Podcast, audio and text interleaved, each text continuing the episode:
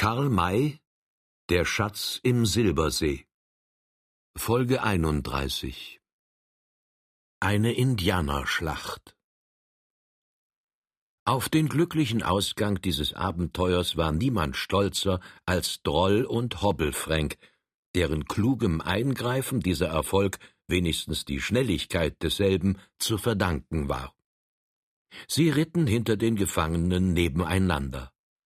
Als sie das Lager verlassen hatten, sagte Droll, indem er sein eigentümliches, listig-lustiges Kichern hören ließ, Hihihi, ist das eine Freude für meine alte Seele, na? Werde sich die Indianer ärgere, dass sie uns so fortreiten lassen müsse. Meinst du nicht, Vetter? Freilich, nickte Frank. Das war ein Geniestreich, wie er nicht besser im Buche stehen kann. Und weißt du, wer der Hauptmatadoren dabei gewesen sind? Nu, du und ich mir zwei beten. Ohne uns lägen die anderen noch in Ketten und Banden, gerade wie Prometheus, der ja aus und ein nur Adlerleber essen darf. Na weißt du, Frank, ich denke, dass die sich auch noch herausgefunden hätte. Leute wie Winnetou, Shatterhand und Firehand lassen sich nicht so leicht an die Matterpfähle binden. Die sind schon oft noch schlimmer dran gewesen und lebe heutige Tags noch. Das glaube ich zwar auch, aber schwer geworden wär's ihnen doch. Ohne unsere internationale Schneidigkeit wäre es ihnen zwar nicht unmöglich, aber auch nicht so leicht geworden, sich aus dieser verteufelten Falle zu kontrapunktionieren. Ich bin zwar nicht stolz drauf, aber es ist immerhin eine erhebende Gefühlsempfindung, wenn man sich sagen kann, dass man neben hervorragenden Geistesgaben auch noch eine Ausdehnung der Intelligenz besitzt, welche selbst das schnellste Pferd nicht einzuholen vermag. Wenn ich mich später zur Ruhe gesetzt habe und eh mal bei guter Tinte bin, werde ich meine Memoiranten schreiben, was alle berühmten Männer tun. Nachher wird die Welt erst recht erkennen, zu welchen Halluzinationen ein einziger Menschengeist die kompetenten Fähigkeiten besitzt.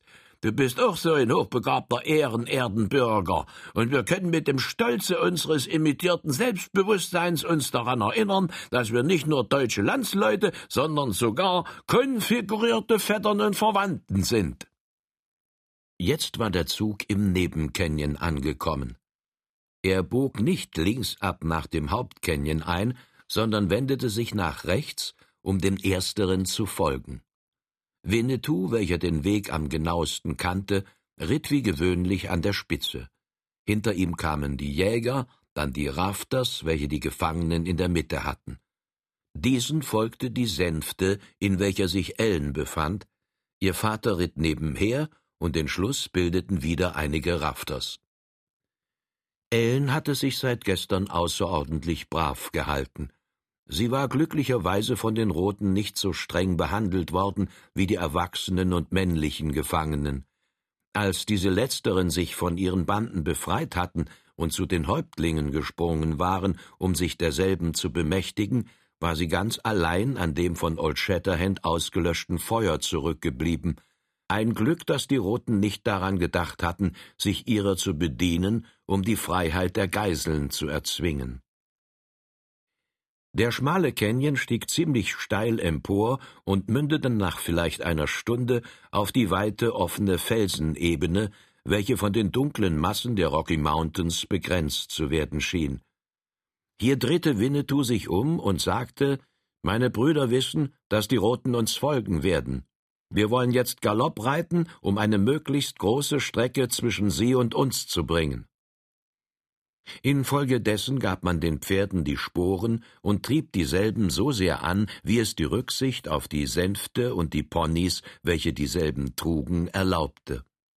Später erlitt diese Schnelligkeit eine Unterbrechung durch einen für die Reiter sehr erfreulichen Umstand.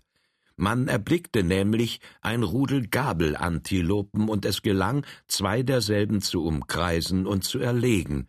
Das gab hinreichend Proviant für den heutigen Tag.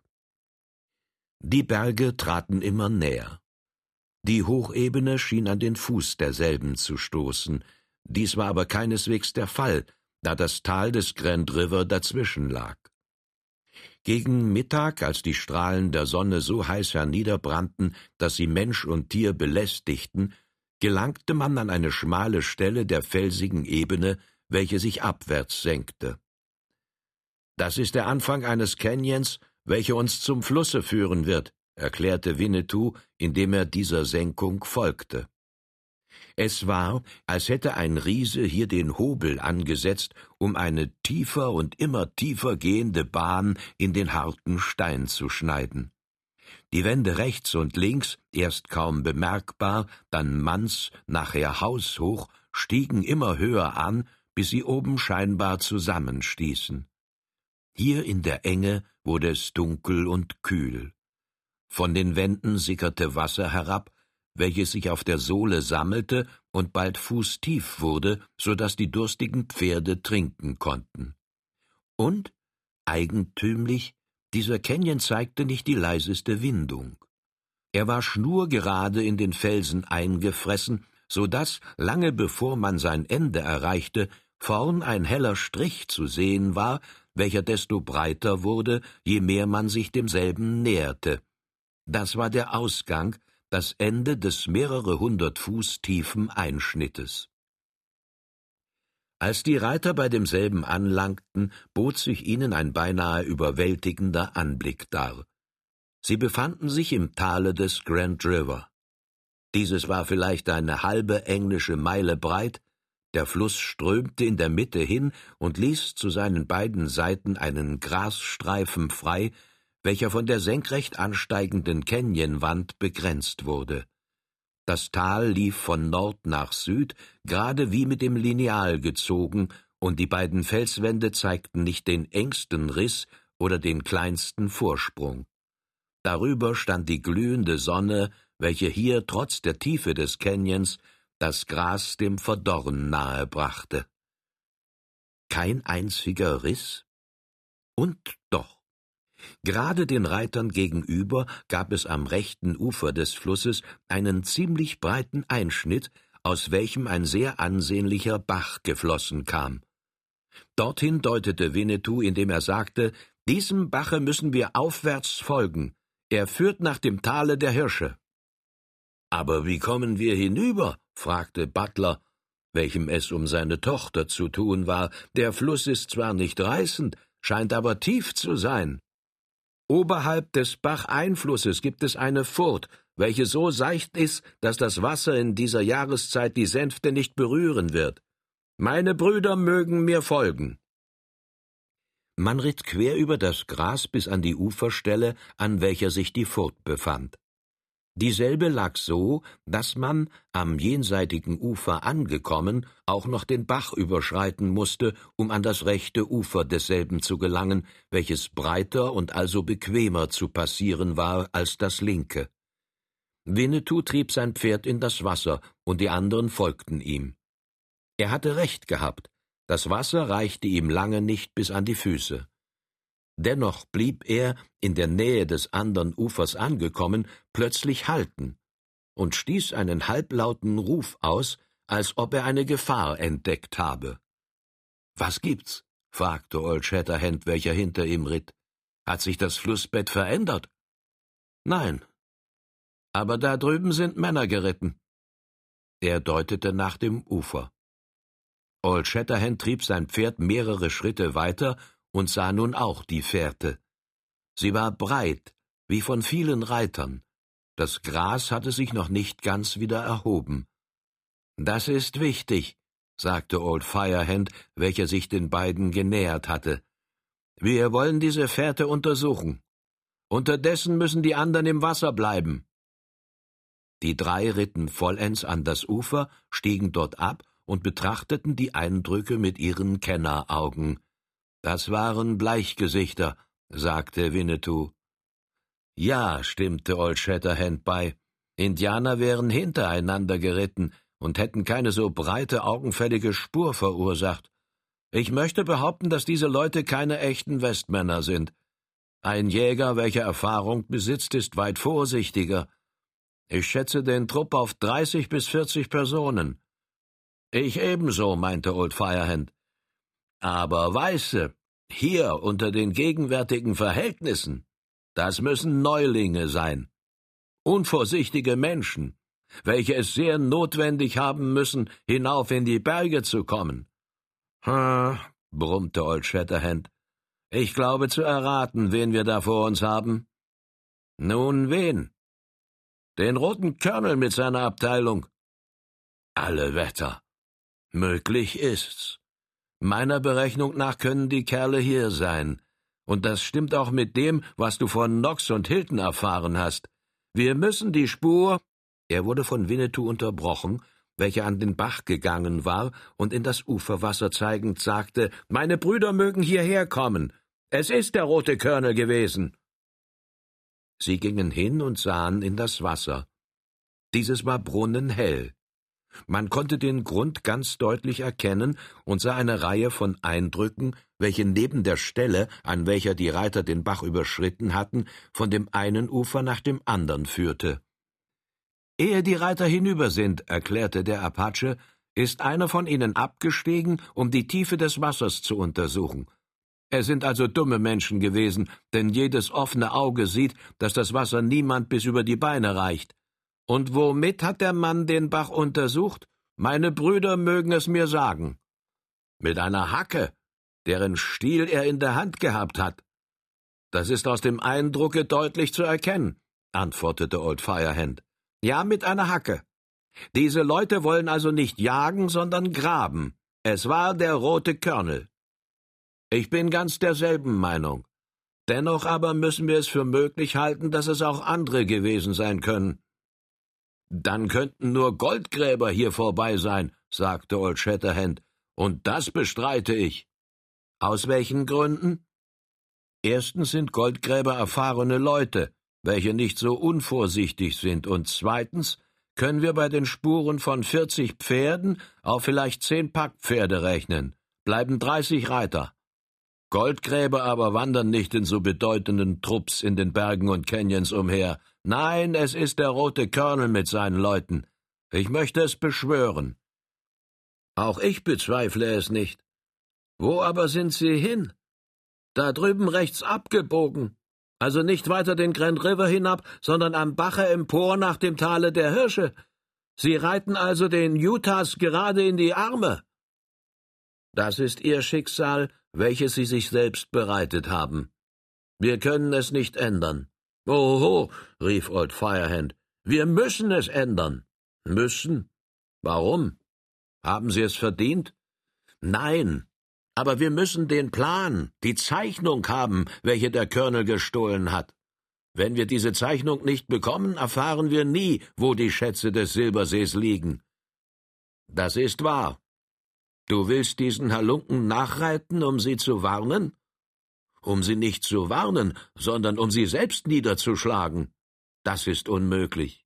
Bedenke, welchen Vorsprung sie haben. Old Firehand bückte sich nieder, um das Gras nochmals zu untersuchen, und sagte dann im Tone der Enttäuschung Leider. Sie sind vor fünf Stunden hier gewesen. Wie weit ist es bis nach dem Hirschtale? Vor Abend können wir es nicht erreichen. So muss ich meine Absicht aufgeben. Sie befinden sich in der Gewalt der Roten, noch ehe wir die Hälfte des Weges zurückgelegt haben. Wie aber steht es mit den Booten, welche von den Yampa-Utahs nach diesem Tale geschickt werden sollten? Sie sind jedenfalls noch vor uns aufgebrochen, und wir haben keine Fährte von ihnen gesehen. Diese Männer sind wohl nicht geritten, sondern gelaufen, erklärte Winnetou. Zu Fuß ist der Weg viel kürzer, da ein Mokassin über Stellen gelangen kann, an denen Pferd und Reiter die Hälse brechen würden. Meine Brüder mögen nicht an den Colonel denken, sondern daran, dass wir diese Spuren verwischen müssen. Warum verwischen? Wir wissen, dass die Yampayutas uns folgen. Wir gehen später von dem Wege ab, von welchem sie denken, dass wir ihm folgen werden. Wir müssen uns Mühe geben, sie zu täuschen, wenn wir entkommen wollen. Sie müssen die Fährte des Körnels, welcher direkt nach dem Hirschtale geht, für die unsrige halten. Dann werden Sie derselben folgen und es nicht für möglich halten, dass wir zur Seite gegangen und Ihnen entwichen sind. Darum dürfen Sie nicht sehen und nicht wissen, dass bereits vor uns Reiter hier gewesen sind.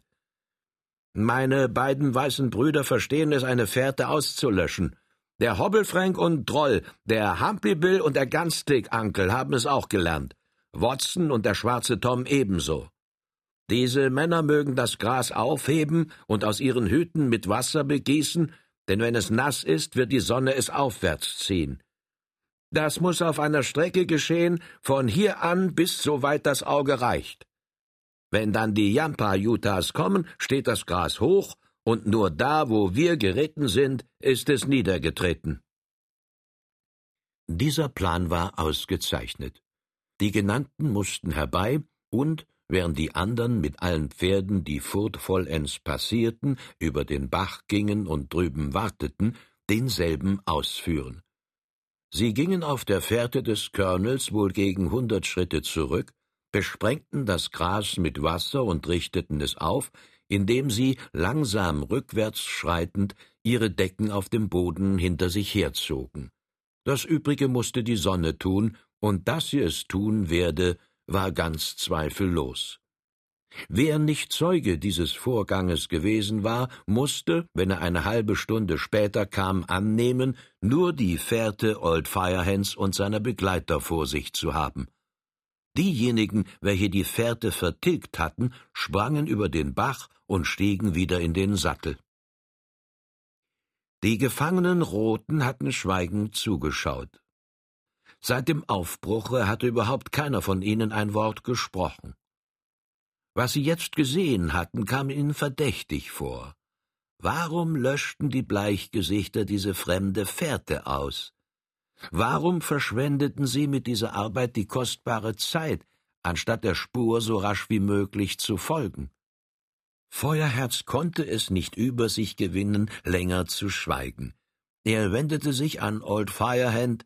Wer sind die Männer, welche vorher hier geritten sind? Reiter, antwortete der Gefragte kurz. Wohin sind sie? Weiß ich es? Warum vertilgst du ihre Spur? Deiner Krieger wegen. Ihretwegen? Was haben Sie mit dieser Fährte zu schaffen? Sie werden sie nicht sehen.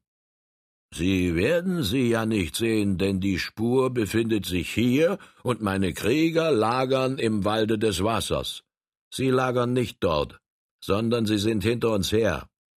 Glaube das nicht. Ich glaube es nicht nur, sondern ich weiß es sogar. Du irrst. Zu welchem Zwecke sollten meine Leute euch folgen? Um uns zwischen sich und diejenigen Utahs zu nehmen, welche im Tale der Hirsche lagern. Man sah, das Feuerherz erschrak. Er fasste sich aber schnell und sagte, Meinem weißen Bruder hat wohl geträumt. Ich weiß nichts von allem, was er sagt. Lüge nicht. Wir haben wohl die Zeichen gesehen, welche die beiden jungen Häuptlinge dir mit der Decke gaben. Wir haben diese Zeichen ebenso gut verstanden wie du selbst und wissen, dass du uns mit dem Calumet belogen hast. Uff, meine Worte waren ohne falsch. Das wird sich zeigen. Wehe euch, wenn uns die Yampa-Jutas folgen. Weiter habe ich dir nichts zu sagen. Wir müssen weiter. Der unterbrochene Ritt wurde fortgesetzt, jetzt am Bache hinauf. Die Fährte, welcher man folgte, war breit, und also musste ebenso breit geritten werden, damit es den Verfolgern nicht möglich war zu erkennen, dass sie zwei Fährten vor sich hatten. Waren die Roten schon vorher schweigsam gewesen, so senkten sie jetzt erst recht die Köpfe. Sie sahen sich durchschaut und erkannten, dass ihr Leben nun keinen Pfifferling mehr wert sei. Wie gern wären sie entflohen, aber von einem Entkommen war keine Rede. Ihre Banden waren unzerreißbar fest, und zudem wurden sie von den Weißen so eng umgeben, dass ein Durchbrechen derselben die reine Unmöglichkeit genannt werden musste. Der Bach wand sich in vielen Krümmungen allmählich aufwärts, das Tal wurde breiter und war weiter oben mit Büschen und Bäumen bestanden. Er verzweigte sich endlich in mehrere Nebentäler, aus denen kleine Wasser kamen, um den Bach, welcher hier seinen Ursprung nahm, zu bilden. Winnetou folgte der stärksten dieser Quellen, deren Tal wohl eine Viertelstunde ziemlich breit war und dann plötzlich eine Felsenenge bildete, hinter welcher es wieder auseinanderging, um eine saftig grüne Matte zu bilden. Als die Enge passiert war, hielt er an und sagte, das ist ein vortrefflicher Platz zum Ruhen und Essen. Unsere Pferde sind müde und hungrig, und auch wir bedürfen der Erholung. Meine Brüder mögen absteigen und die Antilopen braten. Dann aber ereilen uns die Utahs, bemerkte Old Firehand. Was schadet das? Sie sollen sehen, dass wir wissen, was sie beabsichtigen. Sie können uns nichts tun, denn wenn wir nur einen Mann an die Enge der Felsen stellen, wird er sie schon von weitem kommen sehen und uns benachrichtigen. Sie können diesen Ort nicht erstürmen und müssen sich zurückziehen. Aber wir versäumen hier viel Zeit. Wir versäumen nicht eine Minute. Wenn wir essen und trinken, wächst unsere Kraft, die wir vielleicht brauchen werden. Und wenn wir unseren Pferden Gras und Wasser geben, können sie später schneller laufen. Ich habe diesen Platz auserwählt. Mein Bruder mag tun, um was ich ihn gebeten habe. Der Apache hatte recht, und die anderen waren auch einverstanden, dass hier Rast gemacht werde. Da, wo die Felsen das Tal verschlossen, wurde ein Wächter ausgestellt.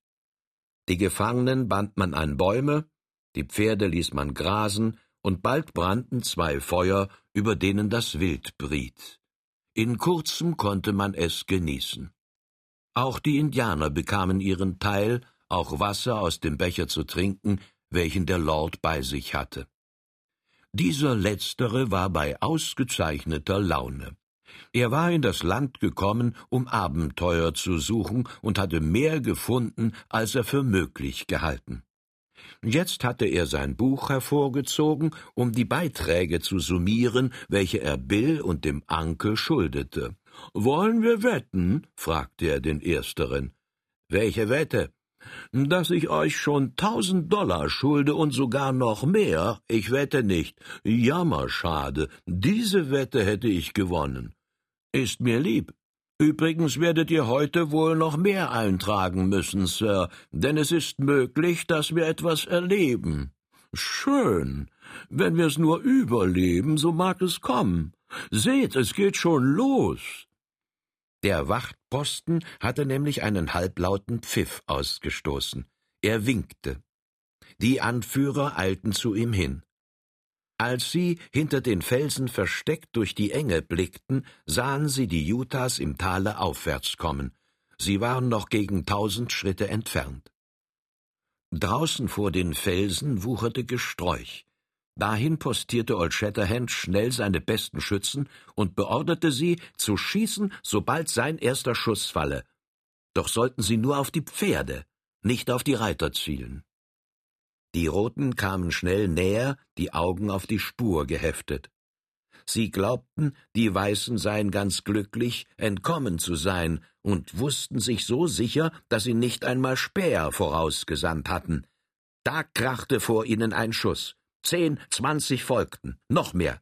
Die getroffenen Pferde brachen zusammen oder bäumten sich und rannten, ihre Reiter abwerfend und den Zug in Unordnung bringend zurück. Ein durchdringendes Geheul dann verschwanden die Indianer, der Platz war leer. So, meinte Old Shatterhand, die wissen nun, dass wir auf unserer Hut sind und ihre Gedanken kennen. Aber wir müssen aufbrechen, da sie uns doch vielleicht von der Seite beschleichen können. Vorwärts also! In wenigen Minuten war der Zug wieder beritten und setzte sich in Bewegung. Es war anzunehmen, dass die Roten nur langsam, weil mit äußerster Vorsicht vordringen würden. Darum konnte man überzeugt sein, einen mehr als genügenden Vorsprung zu bekommen. Es ging die Matte hinauf, über die Lehne des Berges hinüber, und dann erreichte man ein Labyrinth von Schluchten und Tälern, welche aus verschiedenen Richtungen kommend alle nach einem und demselben Punkte zu streben schienen. Dieser Punkt war der Eingang einer breiten, öden, stundenlangen Felsenklüftung, in welcher nicht ein einziger Grashalm Nahrung zu finden schien. Felsenstücke von jeder Form und Größe lagen hoch aufgetürmt übereinander und zerstreut umher. Es war, als sei hier in der Urzeit ein riesiger Naturtunnel eingestürzt. In diesem Steinschutte war es schwer, eine zusammenhängende Spur ausfindig zu machen. Nur hie und da zeigte ein aus seiner Lage gestoßener oder von einem Pferdehufe geritzter Stein, dass die Tramps hier geritten seien. Winnetou deutete mit der Hand vorwärts und sagte, in zwei Stunden senkt sich dieses Steingewirr in das große grüne Tal der Hirsche nieder. Wir aber werden hier links abreiten. Old Shatterhand und Old Firehand mögen absteigen, ihre Pferde führen lassen und hinterhergehen, um etwaige Spuren sofort zu vertilgen, damit die Yampayutas nicht bemerken, dass wir zur Seite gewichen sind. Er wendete sich nach links in die Trümmer hinein. Die beiden Genannten gehorchten seiner Anweisung und stiegen erst dann, als man weit genug entfernt vom Wege war, wieder auf ihre Pferde. Der Apache bewies, dass er ein ganz unvergleichliches Ortsgedächtnis besaß. Es schien, als ob kein Mensch sich in diesem Wirrsal zurechtfinden könne, es waren seit seinem letzten Hiersein Jahre vergangen, und doch kannte er jeden Stein, jeden Fels, jede Steigung und Biegung, so dass er sich nicht einen Augenblick lang über die einzuhaltende Richtung im Unklaren befand. Es ging sehr steil bergan, bis eine weite, öde Hochfläche erreicht wurde. Über dieselbe flog man im Galopp.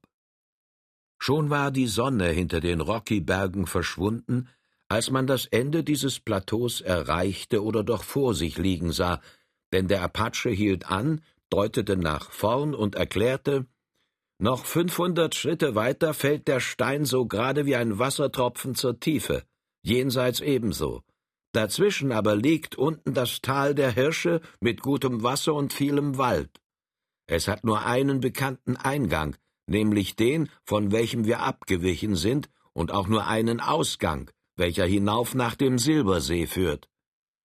Ich und Old Shatterhand sind die einzigen, welche einen weiteren Zugang kennen, den wir, als wir uns in Gefahr befanden, durch Zufall entdeckten. Ich werde ihn euch zeigen.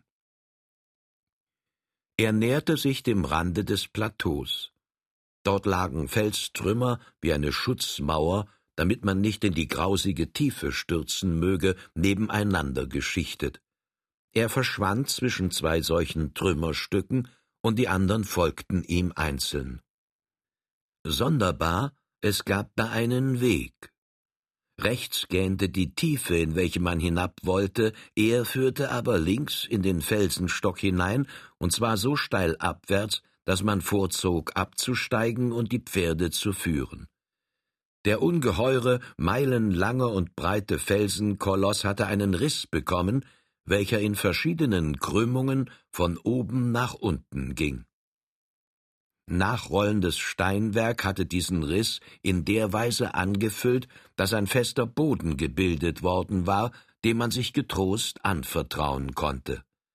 Die Pferde konnten trotz der Steilheit dieses Weges nicht stürzen, da er nicht aus glattem Gestein, sondern aus ziemlich festem Geröll bestand, welches das Ausgleiten verhinderte. Je tiefer man kam, desto finsterer wurde es. Old Firehand hatte Ellen Butler auf sein Pferd gesetzt und ging, sie stützend und haltend, neben demselben her. Es war, als ob man stundenlang zur Tiefe gestiegen sei, bis plötzlich die Senkung aufhörte, der Boden sich ebnete und der Felsenriss so breit wurde, dass er einen großen Saal, aber ohne Decke bildete. Hier hielt Winnetou an und sagte, wir sind beinahe im Tale. Hier werden wir bleiben, bis die Dunkelheit uns gestattet, an den Utahs vorüberzukommen. Schafft die Pferde nach hinten, wo sie trinken können, und gebt den Gefangenen Knebel, damit sie nicht laut werden. Die Roten hatten natürlich auch abwärts steigen müssen, darum hatte man ihnen die Beine freigegeben. Nun fesselte man sie wieder und verschloss ihnen auch den Mund, um sie am Rufen zu verhindern. Es herrschte tiefe Dämmerung in diesem Raume, aber die Männer, welche geübt waren, des Nachts wie die Katzen zu sehen, fanden sich dennoch leicht zurecht.